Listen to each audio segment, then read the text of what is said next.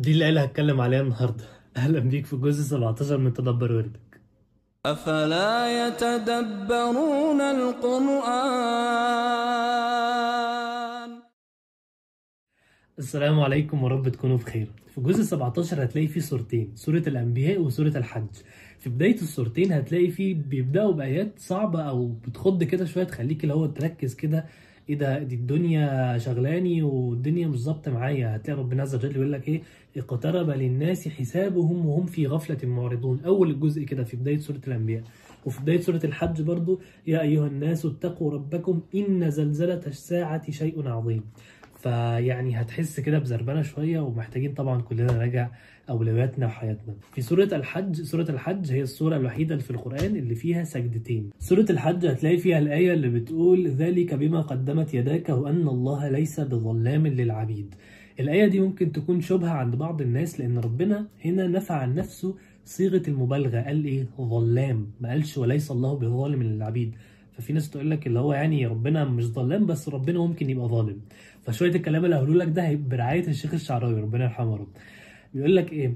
إن صيغة المبالغة ممكن تكون على جمع كتير لأن ربنا قال بعديها إيه؟ للعبيد مش عبد. فالواحد لو هيظلم ده ويظلم ده يعني ضرب لك مثال قال لك لو في واحد طفل كده في, في المدرسة وفي الفصل وفي 40 واحد في الفصل وقام كل واحد ضربه قلم أو ضربه ضربه كده. ف وضرب ال 40 واحد كلهم. فساعتها هتقول إيه؟ الواد ده إيه؟ ضريب ليه؟ صيغة مبالغة ليه؟ مع إنه ممكن يكون واحد ضربه ضربة بسيطة بس عشان ناس كتير. فالعبيد هنا ناس كتير. يعني كل العباد لو ربنا ظلم ده ظلم ظلم صغير وظلم صغير هيبقى برضه صيغة مبالغة. أو ينفع من جهة تانية إن الصفة متماثلة مع قدر الله عز وجل. يعني ربنا لو أراد إن هو يظلم هيبقى ظلام لأن هو كل شيء بيخص الله سبحانه وتعالى كامل. يعني الله سبحانه وتعالى صفاته كلها كاملة والكمال يليق يليق به. فربنا يوم ما يظلم هيبقى ظلام مش هيبقى بس مجرد ظالم. ففي كل الأحوال الله ليس بظالم ولا بظلام. وتعالى بقى هقفشك علشان في آيات أنا متأكد إنك قريتها ومش فاهمها. أنا برضه ما كنتش فاهمها بس إحنا اتعودنا. اللي مش فاهمينه نفتح نشوف ده معنى إيه. في سورة الحج ربنا بيقول إيه؟ وما أرسلنا من قبلك من رسول ولا نبي إلا إذا تمنى ألقى الشيطان في أمنيته فينسخ الله ما يلقي الشيطان ثم يحكم الله آياته والله عليم حكيم. طبعا ولا أنت فاهم حاجة ولا أنا كنت فاهم حاجة قبل ما أفهم التفسير. كجهل مننا مش مش استغفر الله إن الكلام مش مفهوم يعني. القصة باختصار إيه؟ إن الرسول صلى الله عليه وسلم وهو بيقرأ سورة النجم الشيطان ألقى على فم الرسول صلى الله عليه وسلم فخلاه يقول كلام بيعظم فيه الآلهة بتاعتهم. يعني بص هقرأ لك من تفسير الجلالين. وقد قرأ النبي صلى الله عليه وسلم في سورة النجم بمجلس من قريش. يعني هو كان قاعد بيقرأ في سورة النجم مع قريش. فبعد ما قال أفرأيتم اللات والعزى ومناة الثالثة الأخرى؟ ودول آلهة بيعبدوها مش آلهة طبعا أصنام يعني بيعبدوها قريش. فألقى الشيطان على لسانه من غير علمه صلى الله عليه وسلم تلك الغرانيق العلا وإن شفاعتهن لترتجى. يعني بيعظم اللات والعزى. فلما سمعوا طبعا قريش فرحوا بذلك. ثم أخبره جبريل بما ألقاه الشيطان على لسانه من ذلك. فحزن. يعني سيدنا جبريل نزل الرسول صلى الله عليه وسلم وقال له إن الشيطان ألقى كلام على لسانك وبقى قريش فرح وقال ده بيعظم الأصنام بتاعتنا فإحنا خلاص هنتبعه. فربنا قال إيه بقى ساعتها؟ ليجعل ما يلقي الشيطان فتنة للذين في قلوبهم مرض والقاسية قلوبهم ده فتنة فتنة ليهم. فينسخ الله ما يلقي الشيطان ثم يحكم الله آياته. يعني اللي الشيطان ده قاله ربنا هينسخه. ينسخه يعني زي زي في الآيات اللي في القرآن المنسوخة.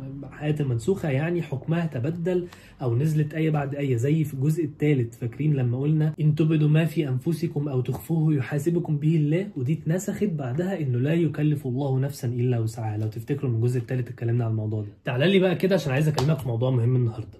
الله عز وجل بيقول في سورة الأنبياء كل نفس ذائقة الموت ونبلوكم بالشر والخير فتنة وإلينا ترجعون. كتير مننا عنده مفهوم إن البلاء أو الابتلاء هي المشاكل اللي بتحصل لي. يعني أنا لو مرضت ده ابتلاء لو أنا فلوسي قلت ابتلاء لو أنا حد لا قدر الله توفي ابتلاء. في حين إن ربنا بيصحح مفاهيمنا من الآية دي وبيقول إن كمان الخير ابتلاء. يعني إيه يعني إيه ابتلاء يا جماعة؟ ابتلاء يعني اختبار امتحان. يعني ربنا بيمتحنك. طب هل ربنا محتاج إن هو يمتحنك علشان يعلم أنت صادق ولا كاذب ولا يعلم إن أنت تستحق ولا تستحق؟ حاشاه هو يعلم. هو يعلم انت تستحق هو من قبل ما تتولد هو يعلم انت في الجنة ولا في النار. ولكن هو بي بيعمل الامتحان ده ليكون حجة عليك. علشان ما تجيش يوم القيامة تقول يا رب انت ما امتحنتنيش أو ما تقولش لله عز وجل لو كنت امتحنتني كنت هنجح. طب ما الله بقى بيقيم الحجة. بيمتحنك وبيختبرك وانت في الآخر يا بتنجح يا بتسقط فالله بيقيم الحجة عليك. تمام كده؟ طيب هل الخير كمان ابتلاء؟ أي نعم ده اللي عايز أوصله لك النهارده. إن النعم اللي أنت عايش فيها وبيتك اللي أنت عايش فيه وشغلانت شغلانتك اللي أنت شغال والفلوس والراحة وكل ده هو ده عين الابتلاء هو ده عز الابتلاء. مش شرط الابتلاء تكون في مرض بالعكس الصحة ابتلاء. هل هتشكر الصحة؟ هل هتنسب الصحة لله ولا لأن أنت بس جامد وبتعرف تلعب رياضة وتظبط أكلك؟ هل بتشكر الصحة إنك تستخدمها فيما يرضي ربنا ولا بتستخدمها في الحرام؟ هل الفلوس اللي معاك دي بتستخدمها وبتساعد بيها الفقراء؟ هل العلم اللي معاك ده بتنشره؟ هل صحتك دي بتقوم بتصلي بتقيم الليل على قد ما تقدر يعني هل هل هل هل كتير بقى كل خير أنت عايش فيه بت- بتشكره بتنسبه لربنا هل هل بتؤدي الناس حقوقهم كل بقى الخير اللي أنت عايش فيه ده ده ابتلاء ليك امتحان ليك. فهو بس فيديو النهارده قصير كده مجرد تركيز إن كل حاجة مظبوطة معاك في دنيتك خليك عارف إن دي ابتلاء وربنا بيبتليك أتش أتشكر وتصبر عليها أم تكفر. ويعني إيه تصبر على الابتلاء هو أنا يعني عايش في بيتي مبسوط هل أصبر؟ آه تصبر إن أنت ما, تعصيش ربنا في النعمة اللي اداها لك. حتى الموبايل اللي أنا بصور بيه ده وال- واللي في إيدك اللي أنت بتتفرج عليه الموبايل ده ابتلاء من ربنا عز وجل. هل هتستخدمه في الخير ولا هتستخدمه في الشر. فالنهاردة كان فيديو بس للتذكرة إن الابتلاء بيكون في كل نواحي الحياة ويعني وإلينا ترجعون. ربنا بيقول إيه؟ وإلينا ترجعون. أنت بقى هتشوف نتيجة الاختبار بتاعك ده نجحت فيه ولا سقطت مع ربنا عز وجل. فحضر لليوم ده كويس جدا. وبس كده انتهيت من فيديو النهارده. اتمنى لو عجبك وفادك تنشره بالناس عشان تعم الفائدة. ما تنساش تتابعني على يوتيوب وفيسبوك وإنستجرام. واشوفك على خير إن شاء الله في الجزء ال 18 السلام عليكم ورحمة الله وبركاته. كل نفس ذائقة